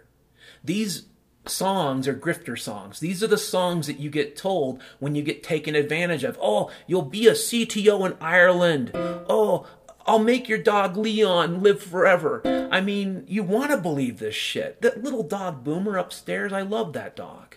I want to believe he's going to live forever, but I know rationally that he's probably going to be dead before me. That's reality. Your desire to be happy is so very important and human. It's part of us. It's part of who we are. We want to be optimistic. If we weren't optimistic, listen, we might not be here, because we've had lots of points in the history of humanity where we could all just collectively have given up. So being optimistic is great. Just be fucking careful. And if you're listening to these songs that say, if you don't have anything good to say, don't say anything at all, you need to be skeptical. You need to remember that there are times when you have to say stuff that nobody wants to hear. It's one of the reasons why I talked about the grifter stuff, and it's one of the reasons why I mentioned Dane Wigington again. Because the one thing I'll say about Dane is he doesn't spend a lot of time, filling up your brain with happy nonsense. It doesn't mean he's telling the truth. It just means that if he really wanted to be popular, if he really wanted people to, listen to him, he would lie like every other motherfucker. He would tell a bunch of fucking lies. Oh, the computers, the AI, we're post-scarcity. Everybody can get an mRNA vaccine to become thin. You can lose weight with vaccines. I heard a motherfucker on Coast to Coast AM a few months ago talking about how vaccines were wonderful and we'll have vaccines to do all kinds of things. Shut the fuck up, okay? You don't have to listen to my negativity, and believe me, I get censored enough that it prevents people from hearing it. But that doesn't mean I want to hear your wretched sideways bullshit. Another thing, too, for those of us who suffer from depression, these songs are really fucking horrible. Because basically every one of these songs is also saying that if you suffer from depression, you are a wretched piece of shit. Go back on whatever stupid drug they give you, and we'll just see if you shoot up a school. Okay? That's also what these stupid fucking songs are saying. Nothing that is wrong in this world, nothing that is a problem in this world is made better through ignorance. Nothing. You want to play pretend? Fine. But don't pretend that that's going to protect you. You remember what Ayn Rand once said? What did Ayn Rand once say? Ayn Rand once said, you can ignore reality. You can ignore reality. You can say that reality isn't what it is. But you cannot ignore the consequences of ignoring reality. Ayn Rand said that. You can't do it. So when you read the lyrics of stupid fucking songs right like this, understand that Ayn Rand would read this shit and vomit. Okay? You can pretend all you want to. You can be Pharrell Williams and be a hot balloon that can't be taken down. But what you can't pretend is that that isn't going to have consequences. It is. It's going to. So, anywho, I know a lot of people out there like listening to stuff like this because they think it helps them. It doesn't. There is beautiful music in this world. There's beautiful contemporary music in this world, and it's not designed to make you stupid. These songs might sound good, but they're designed to make you a fucking idiot.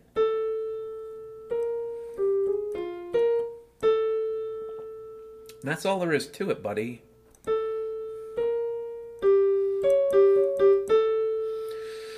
That's what I'm saying.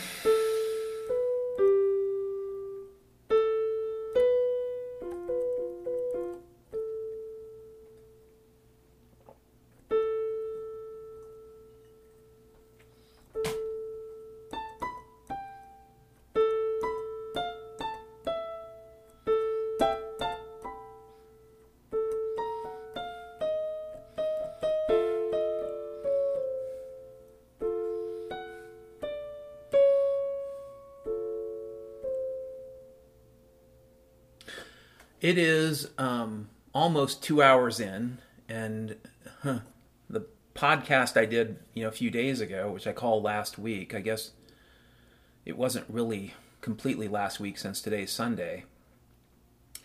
You might be wondering how I put all these notes together so quickly. Well, that's the way my brain works sometimes. But I guess this has been a pretty long podcast too. I'm going to work on making these shorter, or at least breaking them out more, but I am going through waves of motivation right now. It's one of the reasons why the work situation wasn't working. They needed a dependable worker, and I stopped being dependable about 4 weeks ago. I stopped being predictable. It wasn't just my right leg that stopped working. That was part of it. But I just kind of ran out of the juice to give a fuck, I've been thinking about the project work I've been doing with Justin this last winter, and it did peter out because we needed to get money, and the good news is we got some money. I was able to pay ahead on rent, so at least for a couple months we're okay. The bad news is that I just can't, I'm not able to be 100% everything at 52. I wish I had it. I don't. Maybe if I was in perfect shape I might be able to do more, but it's just not likely that I can do the startup and a full-time job, especially these days, because there isn't a lot of slack, Everybody's basically at the edge. The one thing I noticed about this job, it's true of everywhere, is it's a lot of just managing stuff that goes wrong. And it's not abnormal. It's just that it takes energy. It takes a lot of effort. It works on you. You don't get a lot of physical exercise doing computer work, and I got to stand at home desk. That's not enough. So anywho,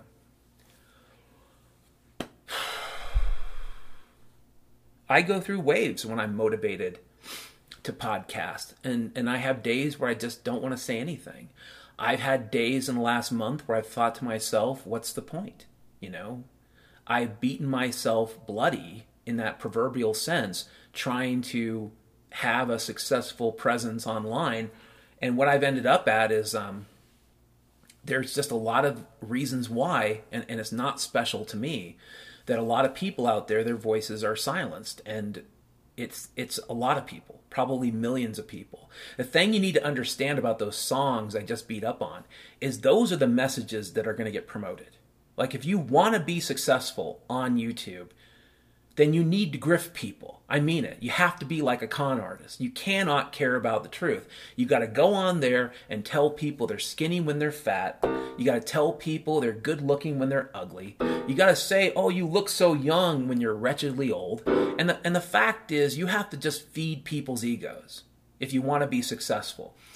I'm not feeding anybody's ego. I'm not even really doing a good job of feeding my own. So I'm not really here to tell you everything's fine. Do I think it's the end of the world? No, I don't. I truly don't. And it's not just my Christianity that's saying that. It's just common sense. Do I think that we are in a period of history that could get really, really hard for a lot of people? Yeah. And if you think it's hard right now, sadly, we're still in the realm of linear effects, okay? Things are linear. I think things are about to get really non-linear. And that's when a lot of weird feedbacks and cascading effects start to kick in, because you voted for it, right? You wanted it. You paid your fucking taxes. You've got this overly complex Rube Goldberg device you call the government. And believe me, folks, it's not as stable as you think it is. And when it does start falling apart big time, it's not going to be linear. It's not going to be a little bit more background radiation every day. I mean, so far since 2019, it's gotten worse, but they kind of managed it, at least for Americans. I think they're going to lose their ability to manage it here at home very soon. And it's why you're going to see more news articles. Oh, a food processing plant just blew up. China has locked down another city. You're going to have more and more of the Soviet propaganda that covers up the fact that the system is simply falling apart. That's where we're at. Does that make you feel better? Probably not. But it's not the end of the world. If you don't have electricity, I'll let you in a secret. It's not the end of the world. If you don't have internet, it's not the end of the world. I lived the first half of my life until I was in my late 20s without the internet. It wasn't the end of the world, okay? We had libraries. I lived until I was 30 without a mobile phone. If your mobile phone isn't there, guess what? It's not the end of the fucking world. And if people are framing it like that, they are grifters, okay? You know why I recommend the documentary Mirage Men, and why I would potentially recommend this Bad Vegan if you have a Netflix account? Because it does help you dissect the fact that there are predators out there who really just want to pump you full of shit to steal from you, okay? So I don't think it's the end of the world, but these fuckers will frame it like that. They'll say, well, if you don't do A, it's the end of the world. Well, guess what? I'm not going to tell you it's the end of the world. I will tell you that the likelihood of going back to something you call normal or I call normal is zero. And as far as history goes, buckle up. Buckle up, because history has become unstuck. The too big to fail world is over. We're going to start to realize again that it's more likely too big to succeed. That's the lesson we're about to learn. And it's going to be hard. And, you know, my little estimate from 2015, I figured the population of the United States would be about between 20 and 50 million people by the middle of the century, best case scenario. Best case. You've got about 20 or 30 million people in the whole United States. That means that 90%, roughly, 90% of the American population is just not there. It doesn't mean they all get killed. It just means that that's not the population in 2050. I think it's way more likely it's about 30 million Americans. And how do you get there? Well, there's a lot of horrible things that happen before you get there. That is what I think is going to happen. Now, I hope I'm wrong, but I see no evidence that I'm wrong. And at this point, most of the evidence is pointing towards a general kind of plague of madness that is manifesting as the ultimate form of denialism. And songs like this, which do get preferred, that do get promoted, that are the ones, the voices that get heard, these songs are basically not helping you. You can't prepare for that kind of trauma by listening to this bullshit. So for the Planetary Status Report on Sunday, September the 18th, 2022, Bo Blimpdock. I wish I could say that things are going to get better. The only thing that might get better is your attitude about it. I wish I could tell you that it won't be crazy and scary, but it's probably going to get way fucking crazier and way scarier. And as far as voting goes, I wish I could tell you that voting for Contracts for America and for other types of dreck is going to help you, but the fact is, it's not connected to anything, A, and B, even if it was, it's going to make no fucking difference. Okay, you can have all the votes you want to. None of them will control the tides. You can have all the votes you want to. None of those votes will control the weather. You can have all the votes you want to, and none of them affect the laws of thermodynamics or why complexity is bad. All the voting in the world doesn't change that. What is going to happen next is inevitable. About the only things that could change it would be two things. One, there is no God and the aliens show up. Or two, God helps us. But I see no evidence from prophecy that we are owed any special help from God. And as far as aliens go, I don't believe in aliens. So, yeah. What's going to happen is going to happen. And with that, it's still not the end of the world.